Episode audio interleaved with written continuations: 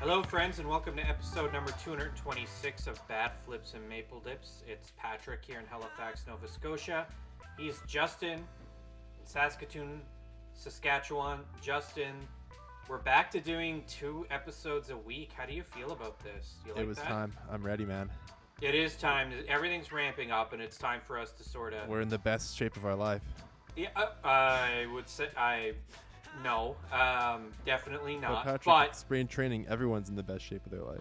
I'll say, I'll what I'll what I'll say is that my brain is in the best shape uh, that it could possibly be in right now. I like that. Not really though, because um, I'm stifling yawns. Listen, um, thank you for everybody listening to uh, to the podcast. You can find us at B F M D Podcast on Twitter, and the website is the same, b f m d podcast dot com. You guys know where to find us at this point. Wherever you can find a podcast, you can find us. I want to get right into the news because I find there's some cool little anecdotes or cool stories that happened over the last few days. So, Justin, let's just get right into it. Uh, I'll get you to lead off with uh, this quote here from Hazel. And then I, I'm so excited to talk about uh, Fred McGriff. yeah, Fred McGriff this week. Um, we talked about last week. He's in the Hall of Fame now. We'll talk about it more, though, because he made a decision on what cap he's wearing when he goes into the Hall of Fame. Super happy about it. Let's get into the news, though, with Hazel. Yes, so a, non, a non-baseball thing. It's Hazel May tweeted out, uh, manager John Schneider was out for lunch with his wife when a woman at another table was choking and couldn't breathe. Schneider rushed to her aid, performed the Heimlich maneuver, and saved her. Just another day in the life. And uh, there was another story where apparently...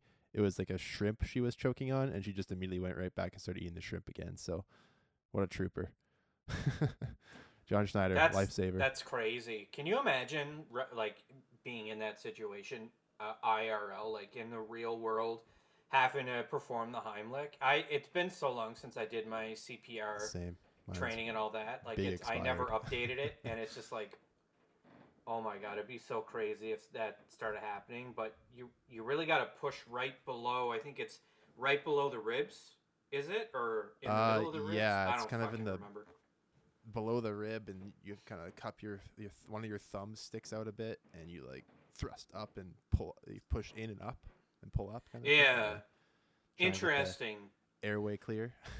Yeah, interesting that this would just happen while he was out at lunch and. Uh, Just kind of a cool story. You don't hear about this kind of yeah. stuff when it comes to the regular everyday lives of players. Like, who knows? Like, do we know they play video games or watch T V? Yeah, it's one of those Anything things like, like Star Wars. Who knows? Even if you don't like have a C P R certification, like just literally watch a YouTube video for two minutes to know how to perform the J thrust or the Heimlich, whatever you want to call it.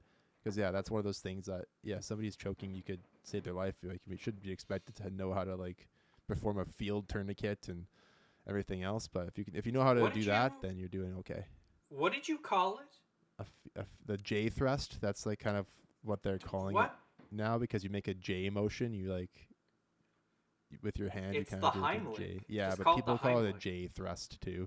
The J thrust. That sounds like yeah. one of your shitty nicknames from junior high when you were playing when you're playing hockey. No. J thrust. I never did, I never played hockey, so thankfully I didn't have that nickname. J uh, thrust. But anyway, now, I'm gonna start calling you J thrust. Oh, uh, please don't. That sounds dirty. Let's get it. Let's uh, look. I don't want to talk about this anymore. I want to talk about Fred McGriff. Yes, yeah, so let's talk about Fred McGriff, Patrick. So we we know that Scott Rowland's gonna go in with the Cardinal hat. We talked about that the other week that we weren't sure if he would choose uh, the Cards or if he would go maybe to Cincinnati, but he went with the Cards, which.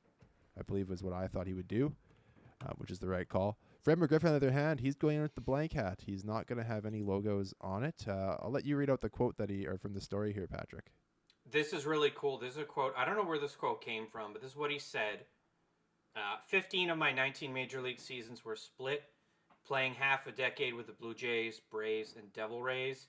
McGriff said, at each stop I was lucky to be a part of memorable teams and to play in front of some of the best fans in baseball. In discussing my career with the Hall of Fame, we decided that with no logo on my plaque, I can equally represent these cities and the incredible fans in Toronto, where I got my start, Atlanta, where we won the World Series, and my hometown of Tampa Bay. as well as my time in San Diego. I can't wait to see my plaque when it's unveiled this July in Cooperstown. Nice. I, I, I love it. This is such a baller move. Like, if I were in his position, I mean, he works for the Braves. It would have been really easy for him to make the decision to go in as a Brave. You could argue mo- most of his career success came with the Braves, given the fact that they won the World Series, but he, he decides to go in with no logo. Uh, I think it's super classy. Uh, I just, I you know, Fred McGriff is one of the one of the best Jays we've ever seen, and it's just it's it's just cool. How do you feel about this? I uh, I like it too. I think it was the right call because he spent such equal time between Toronto yeah. and Atlanta, especially, and then Tampa Bay as well. It just made sense that he kind of didn't pick a side, because I mean he was he was insane when he broke into the league with the Blue Jays. Like, he was just good from day one, and then yeah, like you said, won the World Series in Tampa or in Atlanta. So yeah, I think really when he probably sat down and thought about it, there was just really too many pros to going in without a logo, because like he said, he can now represent all of the franchises that he played for. So I love that. Again, the the, the Veterans Committee righting a wrong when a guy who should be in the Hall of Fame misses out just because they there's I, I don't know if it's their stats don't pass the eyeball test, but but yeah, uh, Fred McGriff is more than that. Uh, in my mind, he was he was a perpetual you know M V P vote getter for yeah. a good. He was incredible. Uh, for a good like you know, seven eight years in a row, he was getting M V P votes. He almost won M V P in. Uh, In nineteen ninety-three, yeah, uh, perpet like perpetual Silver Slugger in the uh, late eighties and early nineties, perpetual All Star.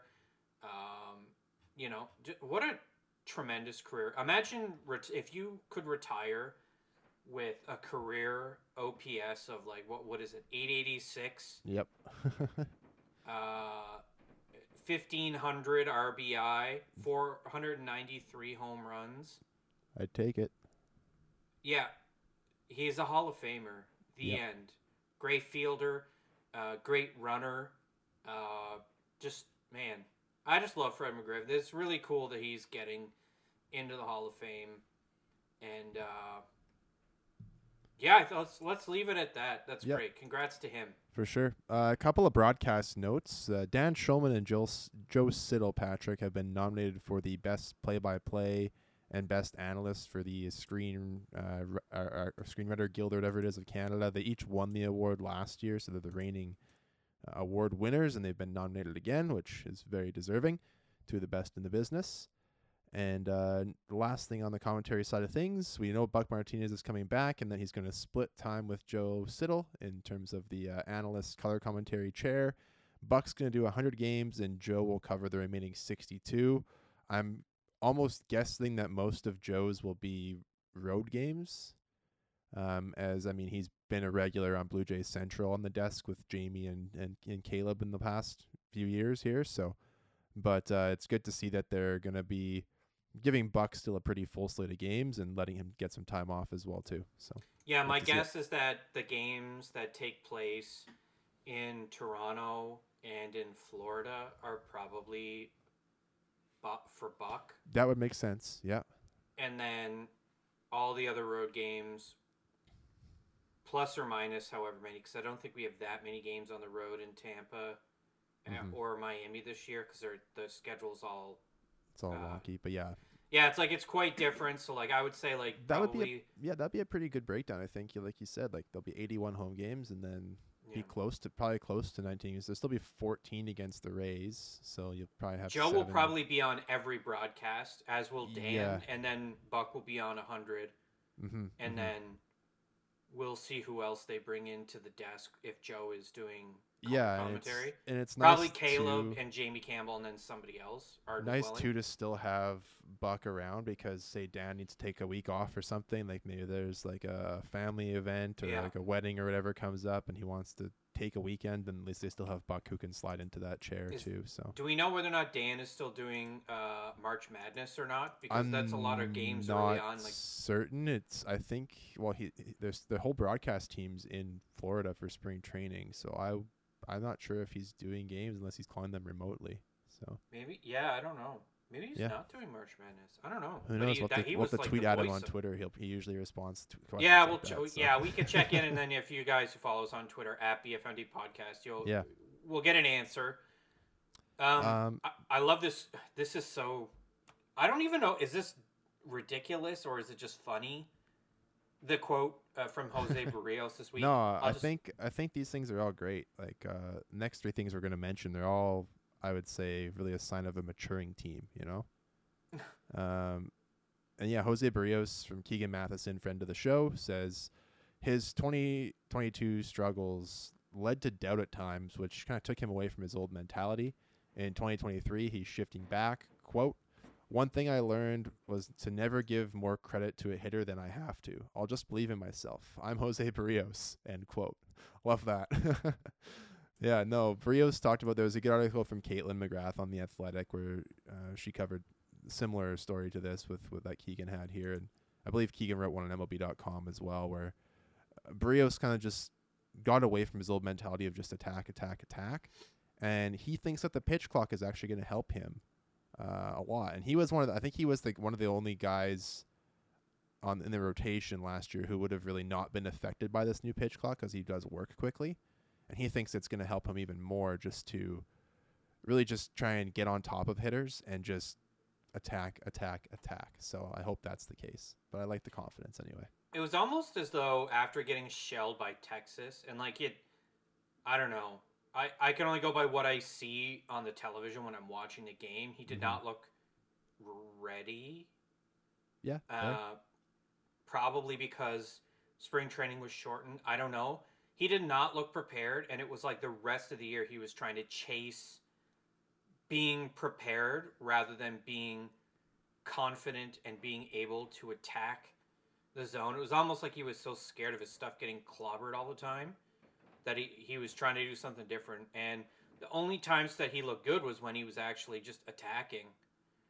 The same thing with Kikuchi. Mm-hmm. It was the same problem. As soon yeah. as they started getting shelled, their confidence went to yeah, shit. Just immediate self-destruction. And then we saw Kikuchi just try to hammer the zone with cutters, thinking that if he could bite the zo- like just the edge of the zones that he'd be okay, but uh he, the cutter was just lost last year. And then he started throwing the slider cutter combo, and that worked for a while until it didn't. Um and we talked about it last week about hopefully he he brings back the curve the a curve. little bit. Yeah yeah that's well that's your that's the a money pitch. Curveball is the new slider. It's it's a sexy pitch. So is a slider, but slider is a new slider. Yeah. Slider sliders is... are in. Sliders are so hot right now with the spin. So are curveballs though. Yeah. Be... If you guys, got a good one, if you have a really good changeup, batters are fucked, and that's why that's t- like my favorite pitch right now is the changeup, because if you have a good strong fastball like Ross Stripling, who can yeah. crack mid nineties, and you have a good changeup and you can uh, mask your delivery, oh my God, you get so many swings and misses off of that pitch, and uh, it just frustrates yeah. batters. My favorite pitch is still the sinker, two-seamer. I There's nothing more I love than a right-handed pitcher getting a left-handed batter to kind of buckle and then having that pitch come right back across the plate. Oh, it just like... That's what Kevin day. Gausman did his first, like, twelve starts was just... That, that, was, a, that was splitters. Alek Manoah has a good two-seam. Oh, you're talking about sinker. sinkers. Oh, right. Yeah. Okay. I'm thinking sinkers. But, yeah, no, it's just, like, yeah. nothing better than... I just love watching a guy think the pitch is, like, inside, and then it just cuts right back across the plate at the last second. I love that. I love two-seamers. And I love, like, relievers who throw, like, one hundred mile an hour two-seamers. It's just, like, how do you hit that? It's so filthy. It's but, a lot of movement. That's... Yeah. Fastballs with a lot of movement. That's the sexy pitch now is the fastballs with a lot of movement, yeah. and then you follow it up with a changeup. That's mm. why, again, Strips had a career year, because because he had a fastball yeah. with great movement on it, and then his changeup was just. Well, you think of guys who Delicio. Throw the sinker and changeup combo; they both move the exact same direction, just at varying speeds, right? So it's like it's yeah. completely just you just master. It's hard to key on. You just kind of have to swing at what you think you is going to be the location, and you could be off a tick because if they're throwing a changeup, it's going to yep. be, or it should be, ten to fifteen miles an hour slower. Yeah, exactly. Um, quote from Vladdy, Patrick. He was asked about last year's implosion to Seattle in the playoffs, and Vladdy says, quote, "It's a new year, and we don't talk about it in the clubhouse this year. We move forward." Like that. I think they probably had enough talking about it as a team after it happened and over the off season, and now it's time to forget about last year. It's a new calendar year. Let's just move on. We want to forget about it too, I think, so. yeah, I I don't know. I'm I at first the first time I read the quote, I was like, nah, nah, I don't think this is it. But the more that I think about it, the more that I think it's a good approach because, man, the Jays were absolutely feasted on in the media for being confident and all these quotes. And you remember Vladdy going, "It's my house, yeah. it's my house," or.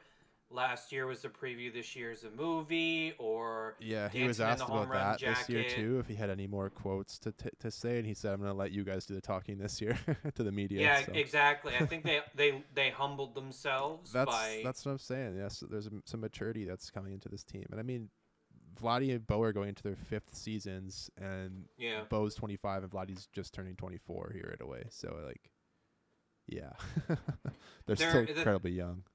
I'm still proud of them for taking the criticism. Oh, yeah. And then instead, like, I mean, obviously certain things are unfounded. Like, remember when Alek Manoah was criticized and uh, Alejandro Kirk was criticized for his body type, which is fucking weird because he's a professional athlete. But anyway, yeah, um, weird shit like that. And then, you know, all these quotes that they did because they were they were trying to have fun. They were excited. They're young. They wanted to win, and they ended up it, – It was an absolute disaster in the playoffs, and you, there's no way to hide it. You kind of have to take your lumps, and they yep. did. So yeah, and speaking I, of playoffs, uh, Alek Manoah, Patrick, uh, he was asked about his game one start last October. He said he yeah. had replayed the first inning more than any game in his life. So this is from Scott Mitchell. So I asked him what he learned from it. His answer still shows much maturity and attention to detail for pitchers so young. Here's the quote. "I think the biggest thing is I've led the league in hit by pitches two years in a row, and I feel like some of that can be used to my advantage, and then some of it isn't to my advantage. I hit Julio Rodriguez twice in that game, and he scored both times. That's two runs out of four. In the playoffs, a hit by pitch, and they both scored. Things are magnified. You don't tone down the aggressiveness. It's just the focus level. I had Julio one and two, I believe, and then I hit him. The focus level was, yeah, put him away instead of, all right, take your breath, get your arm on time, get downhill, get your extension. The little focus of making the pitch instead of getting the result.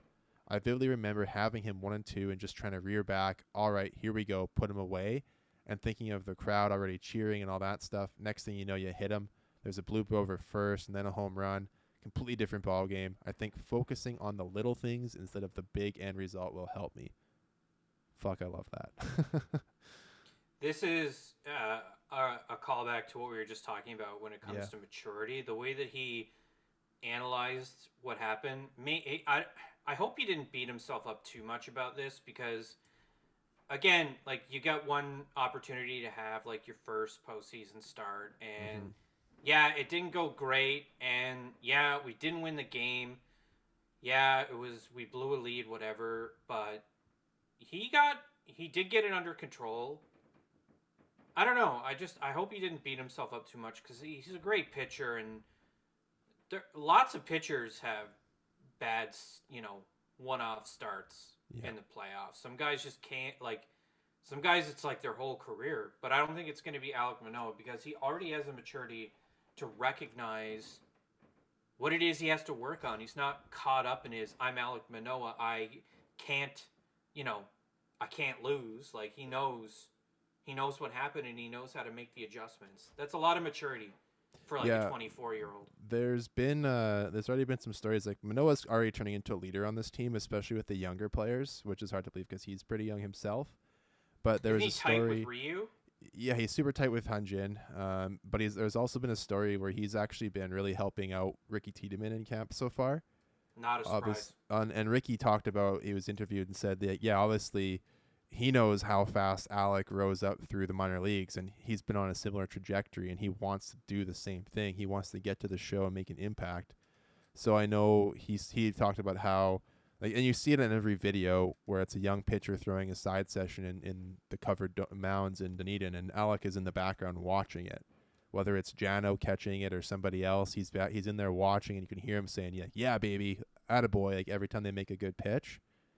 And then I guess right afterwards, he's one of the first guys to come up and talk to them and be like, here's what I saw, kind of thing. He's he's really out there trying to help his teammates.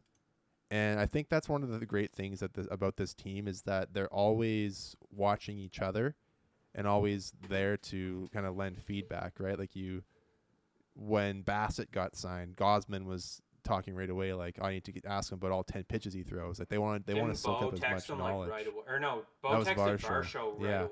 So it's like these guys are all so eager to learn anything that from the other guy that they can help make themselves better. I think that that really shows. Uh, as an organization, and I'm sure other organizations are the same, but the, as an organization, like the culture is there. Long gone are the Shea Hillenbrand, this ship is sinking days. you, you, you, you never really oh, hear. Shit. We haven't heard any stories about like, oh, like Bo hates this guy. You know, like there's never, there hasn't really been anything like that in recent years. It seems that everybody is there to to make each other better, and they have the goal of winning. So. Yeah, the, there's no yeah. Josh Donaldson, Dalton Pompey. There's no big personalities. Yeah. Yeah, no. Well, there. I think there no, are. There's big some big personalities, but, but there's just, no assholes. They're different. yeah, they're different. They're different yeah. personalities. You got guys like George Springer, who is also like. I mean, he's. It's weird to say because he's thirty-three, thirty-four that he's yeah. an old man on the team, and he's also he has he still has his youthful exuberance. Like mm-hmm. he's still he's. He, He found a way to sort of embed himself yep. in the culture of the club yep. uh, very early. He didn't remember the quote yes. that he said years ago when he when he signed. He didn't want to establish the culture. He wanted to like mold into blend it. Into he wanted it, to yeah. blend into it. Yeah. And he has. And that culture has shifted a little bit uh, since, you know, uh, twenty nineteen and the, you know, the struggles and the, Yeah, this, you know. this is a team that's that's on the upswing, right? The last couple of years, they've they've improved. I mean, they made the shortened playoffs in twenty twenty. They lost, obviously, missed it by one game in twenty twenty-one. Made the playoffs in twenty twenty-two. They're st- they're going through, I think, what every team has to do before they win, and that's have those heartbreaking defeats. Um, and yeah. then they then the, that's how you get the experience and the.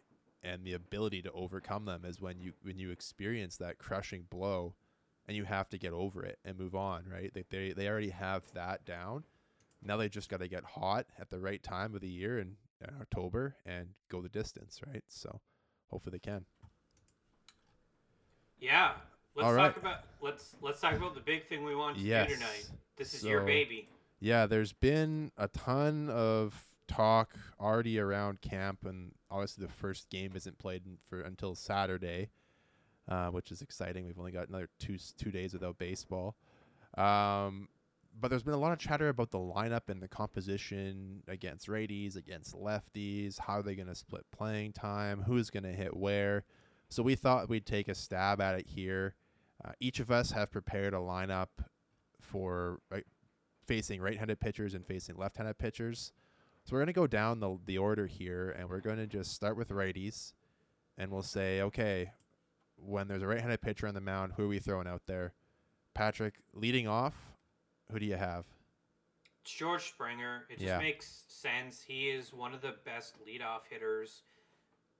It's weird to say this, but he, he is one of the best leadoff hitters of all time. He's already in the top four, he's, top three. He's, yeah, top four. Four for. Uh, I think he only runs. has to pass like Ian Kinsler and then Ricky. Yeah, I think he's either tied with Curtis Granderson or like right around the Candyman. No, so. I think he passed the Grandyman last yeah. year. But so yeah, like uh, he's just one of the best leadoff hitters uh, of all time, which is weird because he's again he's he's thirty-three, thirty-four. He's still got plenty of years left. But uh, he's just a great leadoff option. He yeah. had a pretty strong O P S against right-handed pitching last year. Um, yeah, really. If you don't, if you don't count Jano, who didn't have as many at bats as everybody else, he's second to Vladdy on the team behind uh, for O P S against righties. So he's just the he's the default uh, leadoff hitter. Yeah, I agree. If he's in the lineup, he's he's leading off. I think if end. if it ain't broke, don't fix it. Right? We've seen. We've seen how much better the team yeah. performs when George is in the lineup because they don't have to put somebody else at that leadoff spot. We were going to talk a lot about it a lot, but lengthening your lineup right away by adding George at the top is huge. So he's yeah. also distractingly handsome, so I think that'll help us. Yeah, that's never a bad thing. Yeah, I think that'll um, help us against our opponents. No, yeah, hit, leading hitting second. You and I have different opinions here. I'm actually going with a new face. I'm putting Dalton Varsho in a. in the second slot against right-handed pitching. Um, reason being is this guy is a guy who can play any outfield position. He's a, a natural center fielder who actually was drafted as a catcher, so uh, we might see him in some situations there this year. But he had an eight oh one O P S against righties last year with Arizona, and it was even better in the second half. Uh, he got off to a relatively slow start in the first half of the year and then really picked it up. But an eight oh one O P S against righties, a guy who had twenty-seven homers last year. He can steal bases for you. It, it's really a guy that I think would benefit from hitting behind a Springer because Springer's got a nice O B P, right? He's going to be on base for you quite a bit. He's going to hit doubles to start the game. He's going to be there for you. to. You're going to see pitches if you're hitting second. And I think a guy like Varsho, who's got that speed and that pop ahead of a guy like Vladdy or a guy like Bo, um, it's going to make it harder for the op- opposition to turn double plays. And it's also going to give you that chance to really um, score right away. And I like having the lefty at second because if you stack righties there late in the game, the other team can go to that tough righty reliever, and they're still going to have to deal with Varsho. So that's why I put him there. Who do you have? I like the idea of it, but I do disagree. I'm going for uh, the guy who has slightly less power, um, but uh, has a... a much higher batting average. I'm going with the shortstop, Bo Bichette. Um, I think that Bo is going to have a twenty twenty-one level year, except better. I do think that he will crack thirty thirty. Wow. I think okay. we, we. I think he has a capability. I think the changes to the bases are going to be. Uh, they're going to help Bo. Uh, I think the Jays are going to be planning around those on-field changes. Mm-hmm, mm-hmm. Um, I think uh, the change in the shift, uh, it'll be, a, I think Vladdy will be a harder out. Uh, and I think having Especially on Bo, ground balls, right? Exactly. I think having Bo out there already with the wheels that he has. Um, and that's you know, why I picked Varsho for the same reason, for the speed. Yeah, I think Bo has slightly less speed and slightly less power than Dalton Varsho, but mm-hmm. Bo also has the ability to be thirty thirty, and I don't know if Varsho is in the same league as far as being able to do both really right. well. Yeah, but I, the reason that I put Varsho here is, I mean, like I said, he had twenty-seven homers last year. twenty-six of them were against right-handed pitching. Yeah. So he's an absolute monster. So he's a guy that I wanted in there um, for those late game situations where they're not they're not just going to be able to go to a righty to face the top yes. of the order. Your your Ross yeah. your second slot goes for. Uh, I'm thinking much, of like a much more uh, flexible and. Yeah. I wouldn't say. I'm playing uh, chess over here. You're playing well. I I, I would argue I'm playing chess. chess as well, but what I would argue is that I'm going with. I'm going with both uh, the, the the more reliable player For when sure. it comes to performance, but also the guy who we've seen perform the best batting second. Yeah. Uh, I don't have it broken down in front of me what uh, Bo's performance looks like in any other slot other than the two slot, but I believe he batted second most of twenty twenty-one, and I'm looking to recapture his performance from twenty twenty-one. And the the...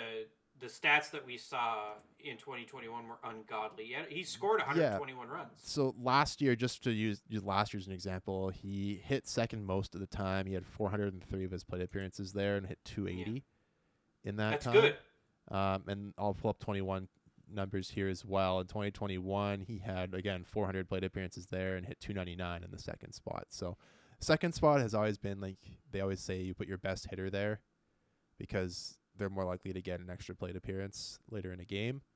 So I, I don't I don't disagree at all with putting Bo there. Obviously, he's an incredible hitter and has a chance, like you said, to be a thirty-thirty guy or hit three hundred or whatever it may be. Um, or all three. Or all three. It is. It is not. It's not impossible for sure.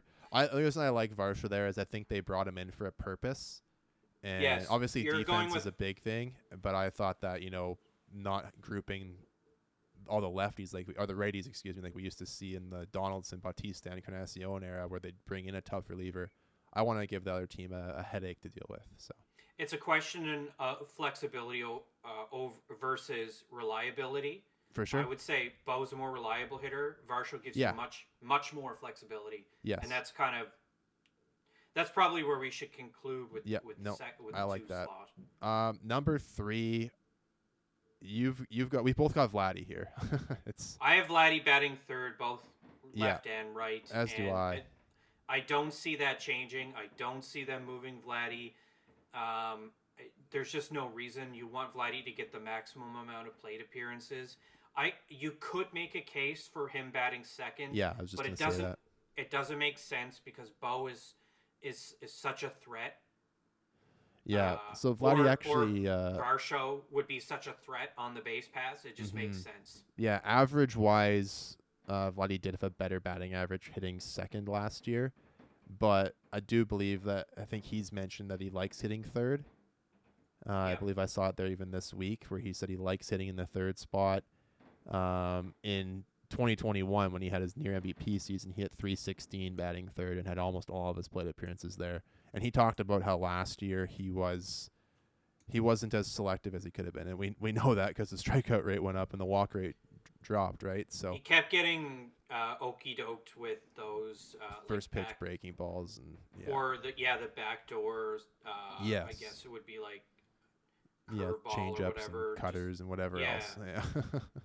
so all that yeah. business. So yeah, uh, I, I don't not think a lot of favorable calls for Vladdy. Yeah, I don't think there's quarter. any reason to take him out of that spot, especially I mean eight forty-one O P S against righties, the best regular uh, numbers against uh, of, of any Blue Jay last year.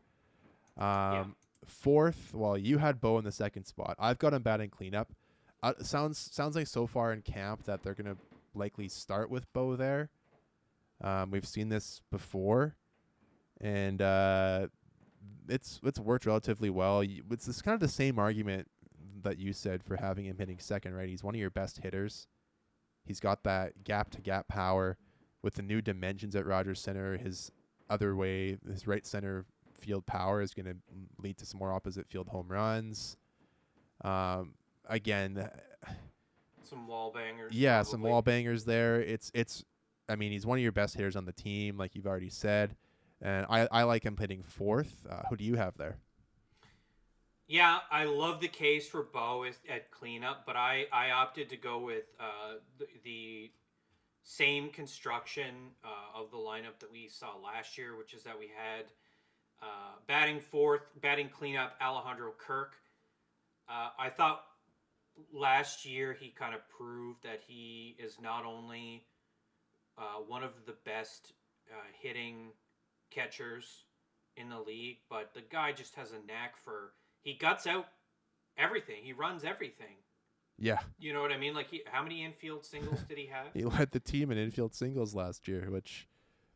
And this is a guy who, again, yeah. was was wrongfully criticized for oh God, his, his yeah, body type. We're whatever, even, you, we aren't worried about it. whatever stupid-ass reason it was. But anyway, yeah. I love Alejandro Kirk in cleanup because he has power. I'm very curious to see how the new dimensions uh, impact that. I don't know that Kirk is really an oppo taco he's, kind he's of got He guy. hits it to all fields. Like, he's not a guy that was ever his facing spray chart is, is decent. Yeah. Yeah. So, but, I mean, again, sure with the changes in the uh, – in Uh, the field dimensions uh, at the Rogers Center, as well as the increase in the size of the the base, yeah, uh, the bases and the the virtual elimination of the shift. I I think Kirk as great as Kirk uh, had a season last year, I, I I I don't think we've seen his ceiling yet. So I, I'm really I'm yeah. banking on it, him having an equal to better performance as he did last year. Again, I'm going for reliability over flexibility. Uh, whether he's catching or D H, I have him fourth. I just like that spot for Kirk. He's a power machine. He's a he's yeah. a tank. Yeah, I I uh, I like him there. My only thing is, like, what do you do on days when he's not in the lineup? Who do you put there? If, right. I mean, if he's, he's, he's not, not going to play every day, so he's not. But if he's not catching and not DHing, uh, it's got to. If if he's not DHing, you you put in Brand you throw in Brandon Belt, I guess. But fair, fair, yeah.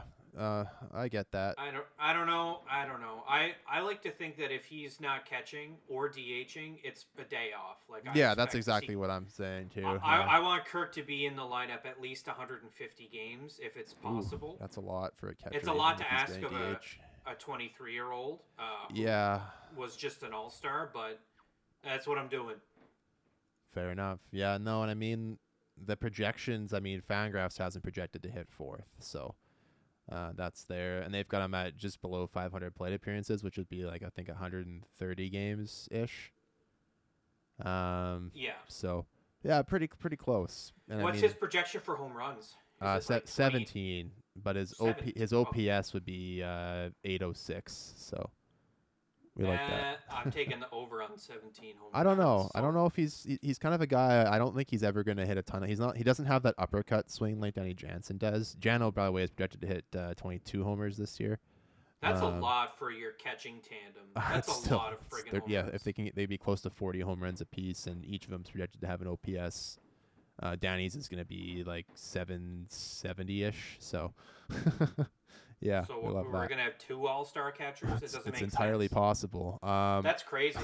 Fifth I mean. spot against righties. I've got Brandon Belt in here. I've got him DHing or playing first base, whether or not Vladdy's playing first or getting a D H day. Uh, I think Vladdy, Bo, are going to be the two, and Chappie will likely be the the three guys on the team who will play close to every day. Um, you might only see like maybe Vladdy gets one day off here, or Bo gets one day off. But those are all, all three of those guys are guys who are capable of playing one hundred sixty-two games. And I think uh, defensively you need Chapman in there. Well, that's not what we're talking about. But I just feel like uh, I think I think uh, Belt's going to be a really, really important piece against those righties. Similar to Varsho, where I like having him in the fifth spot because, Mixes again, the there aren't three right-handers in a row, right? So it's it's it's still tough late in the game for an opposing manager to bring in that tough reliever to start an inning off when you might have Belt do up second or third like, between some righties. So I like having him there for that reason. And, I mean, we don't really know what we're going to get with Brandon Belt because he was hurt literally the past year and didn't have a great season. His O P S against Braves was only seven oh two last year, but, I mean, he didn't really have much power last year. If we look back previous years, he's mashed right-handed pitching, so we'll have to see what he's looking like in the spring, and that'll really help inform this decision, I think. But who do you have in the fifth spot? I have Matt Chapman uh, almost exclusively because I think he is going to have an upswing when it comes to home runs. He hit twenty-seven last year, which is incredible. yeah. Uh, he's also not a slouch on the base paths. He scored eighty-three times no. and drove in seventy-six home runs, so there's... yeah. There's a lot there. Uh, he has a, a very strong walk rate, and while the strikeouts, uh, they did actually decrease. They did. Uh, from his and... career average. Uh, there was a lot of uh, moments where he did strike out at disappointing times, but he's just so... He was running up on so some much... bad calls last year, too. he did, yeah. Um, he yeah. He's just so... He has so much power that... I didn't yeah. want to put him fourth. The idea of having him fifth to continue the cycle of going, like, we've got Springer, average, Bo, average, and then power, power, power. For sure. I just like the idea of, of, of it being four nothing in the first inning. Like, I love the idea of jamming the power down the, our opponent's throats so yeah. that way our, our pitchers can cruise. For sure. No, I like it. Uh, I mean, I, I, I love it. It's it is limited though, because it goes righty, righty, righty, righty, righty, and yeah, that's you not. Got, you don't. You, your lineup is more like you're trying to just mash, and I'm thinking like nine innings. I'm trying to. Yeah, I'm trying to mash the home run, like the home You're trying to get that so starter much. Out of the game. I want the starter out of the game before the second inning levels of like intense power, and it, it it's good, but it's also it's it's a little bit of an all or nothing. My guy that I have sixth yeah. is interesting because it's Varsho, okay. who's a lefty. Yep. Um, I I have him uh, sixth. Versus right-handers, and then I have him ninth against lefties just because he, he really struggles with the lefties. Yeah. But having Varsho near the bottom, this again, this was performance-based, not what what side of the plate he hit from. I think having Varsho sixth really lengthens the lineup. It, it's another example of, uh, from Vladdy all the way down it goes, power, power, power, power, power. You've got Vladdy power, Kirk power, Chappie power. Varsho is power, not average. Right. And then immediately following that up, I've got Danny Jansen, who's power, or Brandon Belt, who is an enigma for us right now. Yeah. So. Yeah, fair. Um, yeah, my, what do you have at sixth? My sixth spot, this is where I have the catcher duo against righties. I've got either Kirk or Jano, whoever's catching that day. Um, Interesting. I could, I mean, you could argue that you could D H the other one, but I, I had Belt in there for since he's a lefty. So I've got the Kirk-Jano combo here. I don't think it matters who you put uh, in at the plate against righties. I think uh, both guys obviously did well. Kirky's O P S was seven ninety-seven against righties, and Danny was an under- otherworldly eight sixty-three last year against righties. He just hit home runs off everybody. It was just, Danny, he clobbered Danny everybody. Bonds. So I, I like having them there. Um, I have Chappie in my seventh spot. And That's really, really the only reason I did it was because I felt like I wanted, because I didn't have Kirky or Jano up in my second spot like you did. I wanted Chappie lower because I feel like having the the power potential in that bottom third of the order. He's almost like a second, I wouldn't say like a second cleanup guy, but he's just, he's another opportunity, right? Like if because Kirky's Kirky's got such a high O B P that if he gets on base, I mean, even if Belt's not there, you've still got Kirky on. Chappie's gonna get some pitches to hit. Keeps it um, moving. It keeps it moving. So I liked Chappie in my seventh spot, but I could see him hitting anywhere from fifth to seventh in any given day against righties too. So I I don't disagree with with how you've there, got yours formatted there with him in the in the fifth spot. There's so much power to work with on this team. It's funny how they talk about uh, how we talked about last year. The uh, the it was power was de-emphasized, but yeah. you look at this team now and. Well, I mean, I Varsho think, uh, has as much power as Teoscar and Ended. Yeah, and I think what we, and we've mentioned it before, I mean, we, we've talked about the defensive upgrades by bringing in a Varsho and a Kiermaier, but we haven't really talked about the base running upgrades, right, as much. Like, obviously, Teoscar wasn't a fast runner. He, I mean, he was kind of quick, but he wasn't as intelligent of a base runner, I guess, when it came to, like, taking first to third. And Lourdes Gurriel Junior ran like he had a grand piano attached to his back. Um, for such a tall, Brutal. lanky guy, he just had no sprint speed whatsoever for like his physique. So now you've got guys like Kiermaier and Varsho. Varsho's going to be able to steal. He stole, I think, sixteen bags last year, so he's going to have a chance to steal more than that this year. And then Kiermaier might not steal many bases anymore, but he's we know how fast he is at tracking down fly balls. So you got to believe there's some speed in there to run the bases at least. It's the same with Chappie. Not a high stolen base guy, but an intelligent base runner. Danny Jansen, the same.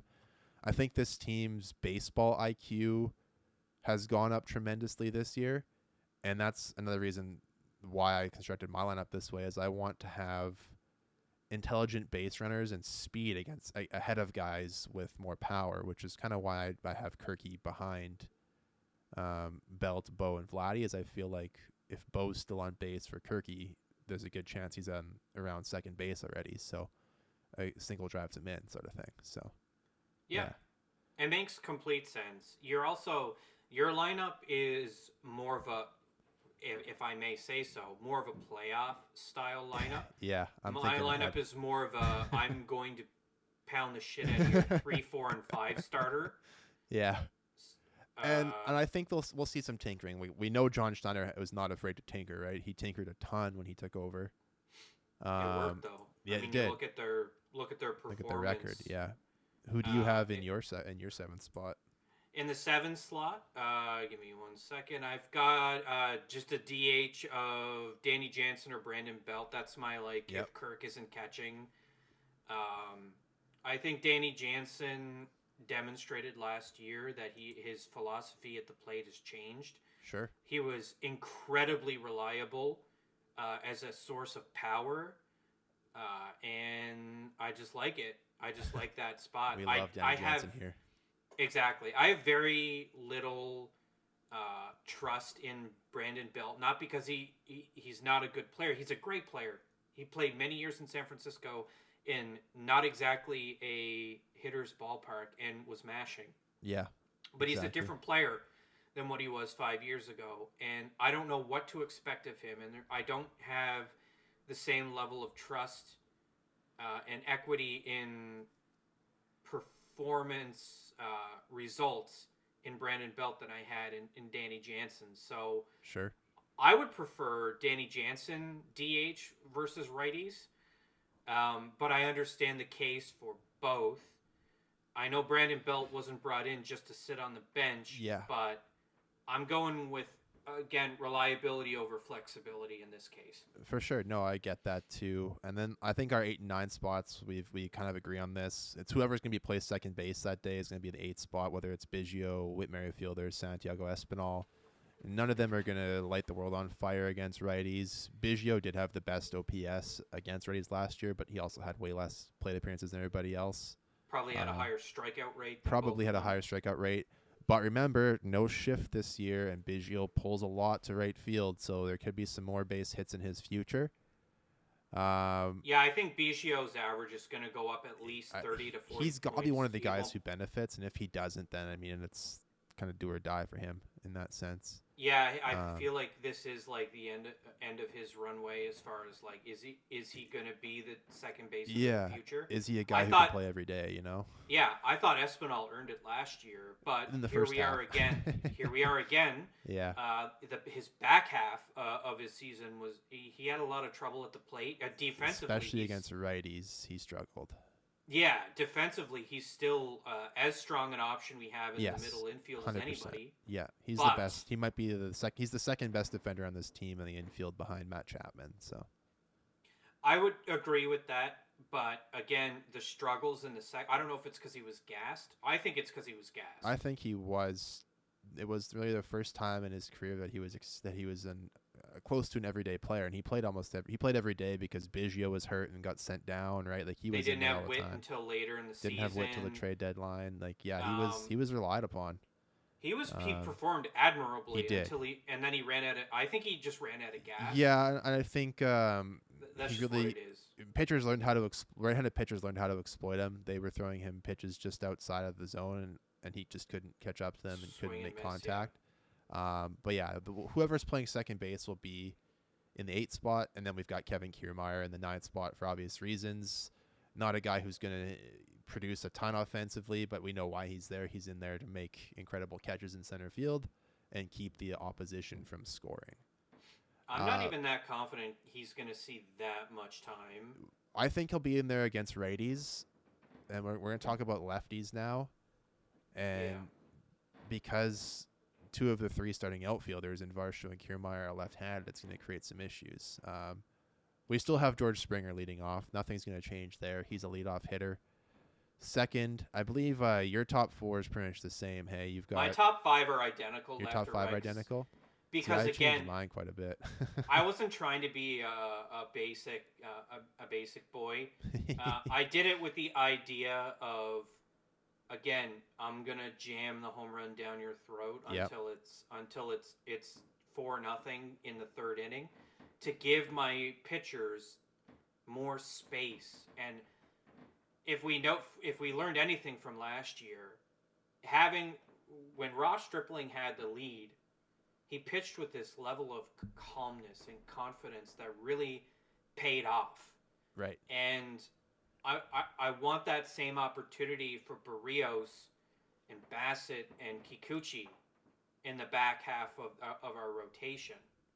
Right. Uh, I, I have a little bit more trust uh, built up with uh, with Berríos than I do with Kikuchi, but um, despite the fact he had a worse season than Kikuchi, arguably. Yeah. Um, I, I want that. I want them to have that that safety of like knowing that the, the, the big boys are going to go up there and, and whoever it is clobber them. Yeah. See, I I'm deeming my left-handed lineup the Carlos Rodon killer. And the reason I'm doing that is I've got Springer leading off, of course. I've actually moved Kirky into the second spot here. That's yeah, that's because good. of that's pitch clever. Because of his patience and his ability to work the yes. count. I've got Vladdy at third because I've got to believe that one of Springer or Kirk can get can get on ahead of him, whether it's to start the game or later on. And then Vladdy's got guys on base, and the pitcher, if it's Rodon, is forced to pitch to him. Then you've got Bo behind Vladdy, who is capable of cashing everybody in ahead of him, as is Vladdy or Kirk or Springer. For that and he has matter. strong, he has strong career numbers against left-handed pitchers yes. as well. And then you've got you've got Jano, and I put Jano in the fifth spot here. So I've I've got both of my catchers in the lineup. What whatever whichever one is catching, the other one D Hs. I don't care who yeah. it is. Yeah. Um. So I I've got those guys in my top five. Yeah. That's, it's really solid uh, as far as lineup construction. Because yeah, I completely changed it. Now I'm going all – I'm stacking my righties now. It forces the hand of any left-handed pitcher to yeah. be more aggressive, and that is a trap. Yeah. yeah. It's really difficult to get aggressive against Kirk and Vladdy and Bo the because they're, only, they have such good eyes. Yeah, the only lefty I even have in my starting lineup is Varsho or Kiermaier, whoever's kind of in center field that day. So I've got both of my catchers in. I've got Chapman hitting sixth. I've got Merrifield either playing center or left field on these days. That's underrated. That's an underrated slot to have yes. Whit Merrifield in. And then it I've got Espinal. I got Espinal in at second because he had an eight twenty-six O P S against lefties last year. It's actually yeah, tied with Jano for the highest on the, on the team, which is he's crazy. He's very, very good against lefties. Yes, and he does feast on them because they're not pitching away to him as much. They're coming more inside. They can't. And yeah. then I've got Varsho Kiermaier in the in the bottom slot. Both of them struggle against lefties, but I need either one of their defensive. I need their gloves in the field. So I mean, yeah, one I'm of them not has sure. To start. I'm not sure how much experience Whit Merrifield has playing left, but I mean, I'd I'd probably put either Varsho or Kiermaier in center field. Of course, if Kiermaier's in, he's playing center. Varsho's a guy who can play all three outfield positions. Yeah, I'd like. I mean, Whit Merrifield showed. He's been decent in center field in his last few years with both the Royals and with the Blue Jays last year. So I'm I'm still confident in putting him out there. Springer could also play center field on these days. So, I mean, for me, I'm not really too worried about the defensive alignment because I'm everybody on this team now, I'm confident that they can play good outfield defense. Anybody who's going to be out there regularly, uh, that would include Whit Merrifield and Cavan Biggio if he gets any time in like right or left field too. I'm pretty confident that those guys are all – they're all very smart baseball players. What was Cavan's O P S against left-handed? I didn't even look. I didn't even consider it. Well, well, look it up while I talk about my bottom sure. half of the lineup. Tell me yours. Mine is kind of similar uh, but different. It, it's g- kind of the sim- similar reasons. Um, I have Santiago, es- uh, Santiago Espinal up in the lineup a little bit more. I have him batting sixth immediately behind Chappie. Yeah. Um, he has, again, such a strong performance against lefties. The idea of having Espinal there is almost like it's starting over. He's like a the new leadoff in the bottom half of the lineup. Fair. Danny Jansen immediately following it up. Again, same O P S as Espinal against left-handed hitters. He's mm-hmm. just a, a lefty masher. Uh, I love that idea of having these two back-to-back immediately after Chappie, who, if he hadn't cleared the bases, you know, put a good dent in, in them. Yep. Whit Merrifield, I think, is an underrated hitter against lefties. Yeah, and he's, he again, struggled overall last year, so it's did. tough. It's tough to base his future projections off of his past performance. Yeah. Um, yes, but I'm going to anyway. Yeah, his his O P S, by the way, this year is projected to be somewhere in the six eighty-four range by FanGraphs, which I think is actually pretty low. I think he's going to have a bounce-back season, but that's a topic for another day. Yes, um, but uh, I'll also conclude just by saying it in my ninth slot is uh, I think the, the same as you where I have Dalton Varsho or Kevin Kiermaier, whoever is mm-hmm. probably whoever is performing better with uh, a pretty heavy bias in favor of Varsho. Yeah, and look, the reason I think the reason we both of us did this too is Kiermaier has a history of not being healthy and not playing a full season. Like I think he hasn't played more than one hundred twenty-nine games in like the last six years, and that's only been a couple times when he's even reached one hundred twenty. So I think having the ability to give him a day off, you don't you don't feel the need to put him in there every day, especially if he's not performing well against lefties. You can you can put Varsho in there for his speed and hope that he can leg something out if he's not hitting for power.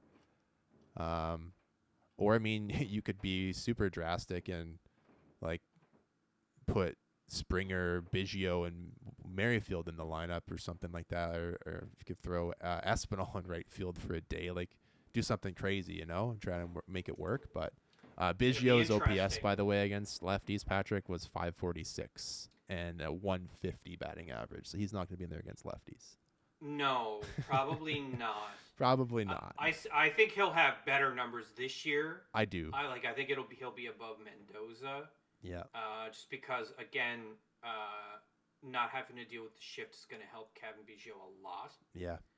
But well, it could be interesting because if Kiermaier falters and Dalton Varsho isn't available because he's playing in right field, and Springer's DHing, yeah. or is not available, as Springer's want to do. He plays like every game is his last game yeah. ever. Well, he plays with a level of intensity that I think it just makes it hard for him to maintain over a full season. Yeah, it means that there is a spot in the outfield for either Whit Merrifield, if he's not already in the lineup, or mm-hmm. Cavan Biggio. I just think Biggio will see more reps than we think.